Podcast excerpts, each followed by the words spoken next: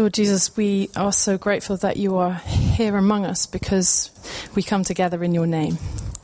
So you're here. And I ask, Lord, as uh, we open your word together now, that you would speak to us, reveal yourself to us, and move among us by your Holy Spirit, and be glorified this morning in Jesus' name. Amen. So, you got plan B. I'm sorry about that. Um,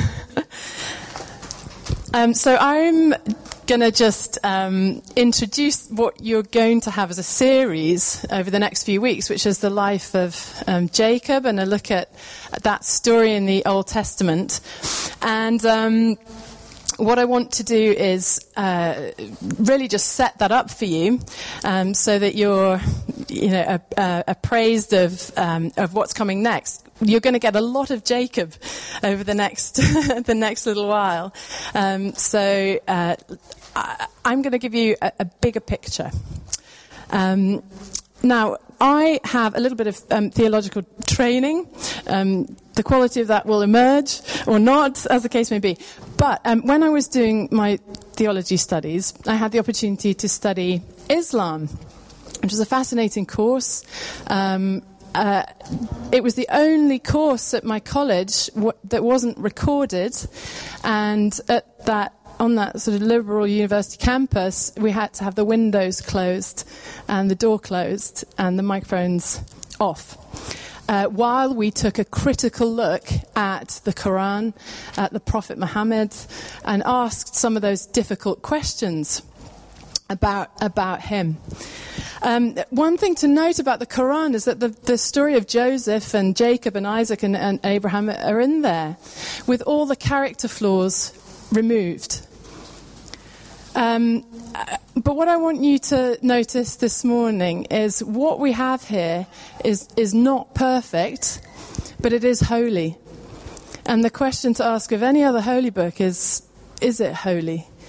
What we have in Scripture is not perfect, but it is holy. There are 66 books in the Bible, and God's plan goes belly up in chapter 3.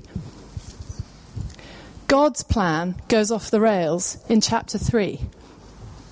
We go from the creation of the universe, the goodness of what God has made, the connectedness of humanity with God and with creation, to the utter breakdown of those relationships between God and creation, and between people and God and creation within three chapters. Creation goes from blessed to cursed. Adam and Eve go from intimate with God to banished in under three chapters. Now, why do I tell you this? I tell you this because failure is written into God's story. And human weakness and sin and failure are woven into this story, and God calls this holy. God calls this holy.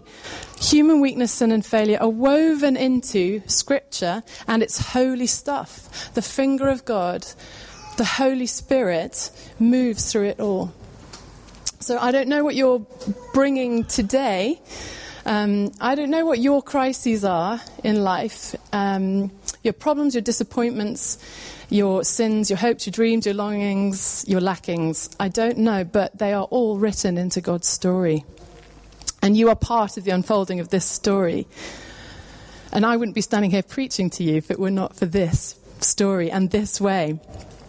And in fact, the, without, you know, the story of Isaac's um, marriage to Rebecca without their infertility and, and all the fighting and the drama and the saga that unfolds out of that, none of us would be sitting here now.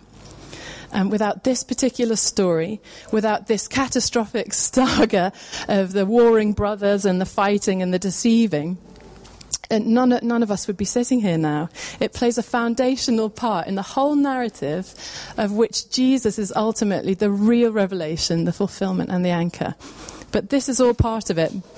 So some things to hold in mind throughout the series and this morning are not, not so much who am I, um, but what could God make of you? What will God make of you? Not what could God possibly do with me, but what could God not do with you? and some questions to ask yourself. I, I recommend these questions to anybody um, looking at Scripture, even if it's for personal reflection, but particularly, you know, if you're engaging with something. What does it tell you about God? What does this tell you about people? And how does it make you want to pray? Because our goal is to engage with God, and our goal is, is to move into closer relationship with Him. So, what does it tell us about God? What does it tell us about people? And how does it make you want to pray? And we're going to look at the people first.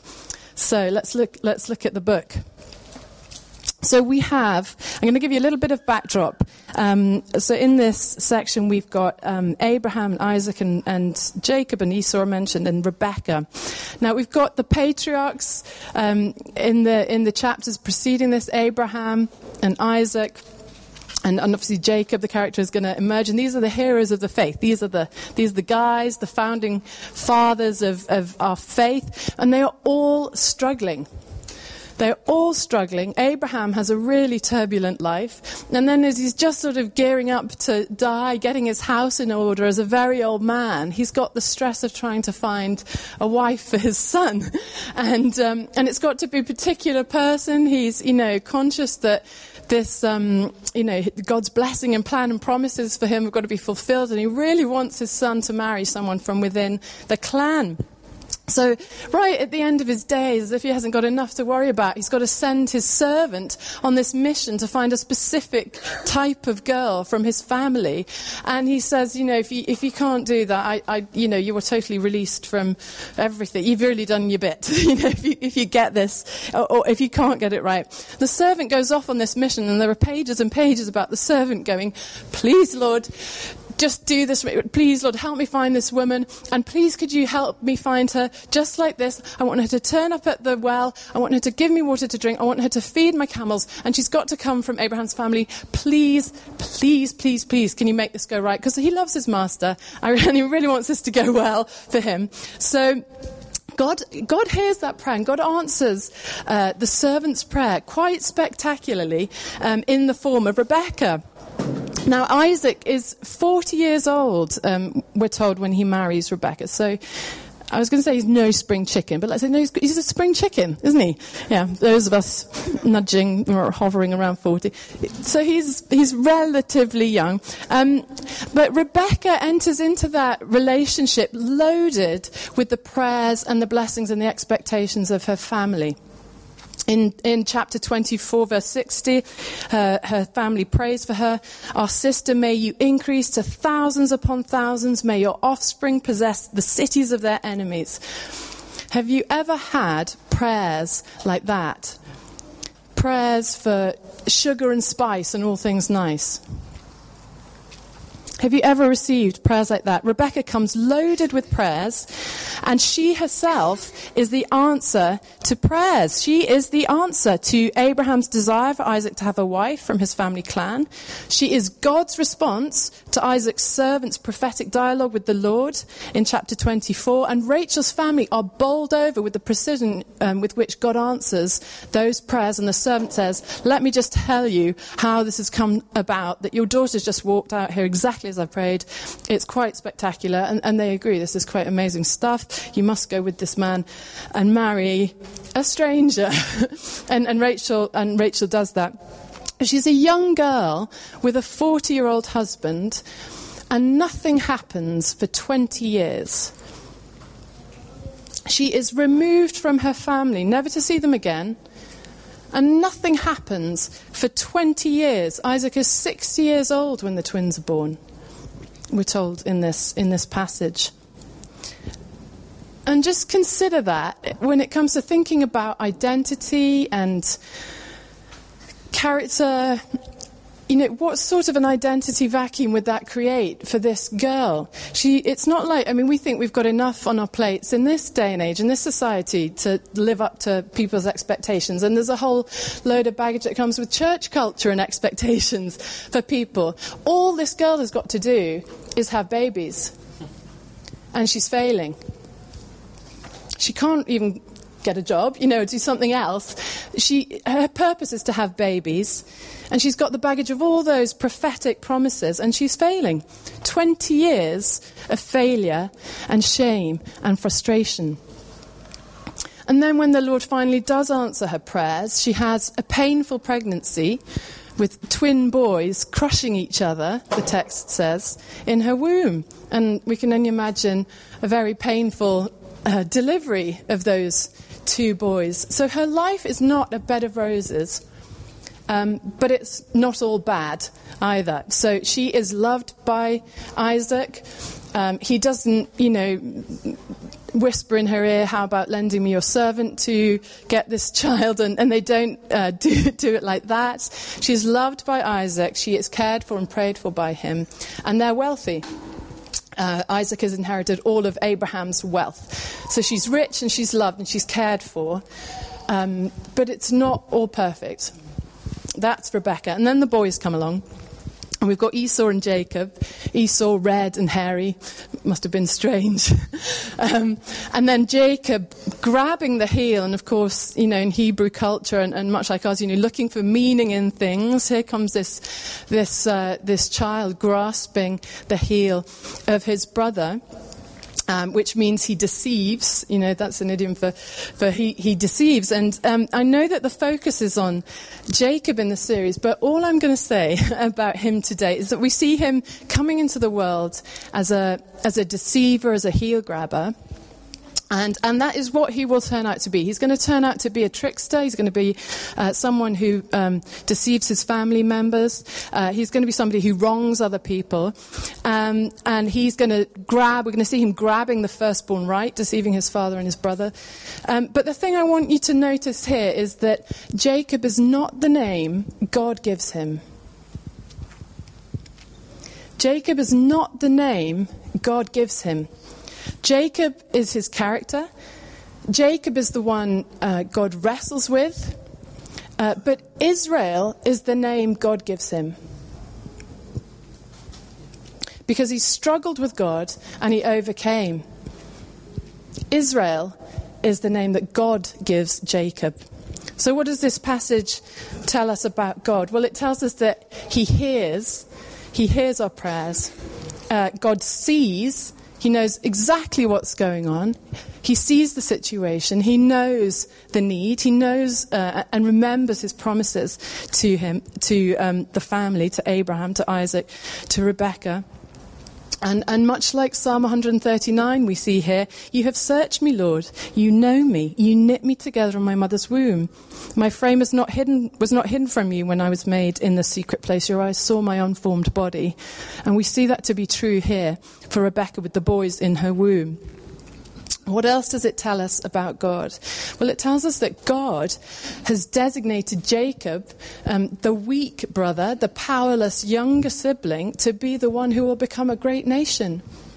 That's God's prerogative, to do it any which way he wants to, not through the firstborn. And he starts that, you know, right in the beginning of Genesis with Cain and Abel. I'm, I, i am not going to go through the firstborn th- son, thank you very much. I'm just going to do it my own way. God chooses the scheming, manipulative uh, son, younger son, to accomplish his purposes. What couldn't God do with you and me? That second son, that second best son, will become Israel, will become a tiny, powerless second best people living in the midst of much uh, mightier nations. And through that son, Israel eventually will come true Israel, will come Jesus, a single man born into a poor family um, in an oppressed and invaded nation. And even Jesus, God's perfect Son, is going to know failure. He's going to be crucified as an impostor, as a Messiah impersonator, as a megalomaniac, as a lawbreaker, he's going to suffer character assassination, um, such that the only thing that they're going to get right about him come the end of Jesus' life will be the crime that they pin to the cross above him. Remember, they, they pin the charge, uh, the crime he's committed, they're going to pin that to the cross. It's the only thing anybody will get right about him by the end of his life. Jesus Christ, King of the Jews. But it's through this man and this death and this way, through failure and death, that God will accomplish his whole project. Our reconciliation with him and with one another. It's, it's that way. And this passage, I think, and so much of the Jacob story, it's all about the striving of a son to get first place. Jesus comes and says, Whoever does the will of God is my brother and sister and mother, whoever. Jesus comes and teaches us that it's all about grace. Access to God only comes by grace through faith in Jesus. We are co inheritors with Christ of every spiritual blessing by grace through faith. And we have the same capacity, we have the same capacity as them 3,000 years ago to fight over these things for conflicts over family supremacy, birthrights, birth order, land, inheritance, property, wives, children. And none of them have traction in the kingdom of God. So none of them get secured in the kingdom of God. Jesus doesn't come into Israel and say, You're going to get the land back. It's not about the land. He doesn't secure any of those things because they don't count in the kingdom of God. And I do wonder about Rebecca in this passage. I mean, we might ask, why would God make her wait like that for 20 years and experience all those things? Well, I wonder, and it's my question, it's not biblically informed as such, but why should God uphold our expectations? Why should God um, endorse the expectations of a society that says you're nothing if you're not married by the age of 20, if you don't have seven sons by the age of 30? Is it in God's interest? Is He concerned to fulfill our society's expectations for women? Not at all. Do you think he cares that she hasn't got kids? It doesn't matter at all to his fulfillment of, of his plans for her life. Not one bit. He could wait 30, 40, 50 years. He could wait till Sarah was well beyond childbearing age to fulfill his plans. And he'll do it his own way, thank you very much. because that's who God is. His plans will be fulfilled, and they will be fulfilled this way. So Rebecca has the, the, prayers fulfilled, but not in the way that everybody around her is expecting, and certainly not in the way that the world would condition and, and uh, force her to, to become a complete person. Not at all like that. So it's got nothing to do with who we're born to or who we're descended from whether we're single or married or barren or rolling in children. It's got nothing to do with that. What God promises and delivers to everyone who trusts in Him is Himself, is His Spirit, and a place in His family. And the dynamics there are just not at all like human families. Praise the Lord. So I'm grateful for this story um, because none of us is anything really. Are we? We are all strivers. We are all deceivers, liars, makers of the best of ourselves, tweeters of the best, when the reality is that we're all failures. We are all, we are all rubbish. and yet we are rich beyond compare. We are loved without ceasing. We are wanted, we are prized, we are valued, we are favored by our Heavenly Father. How does that make you want to pray? Amen.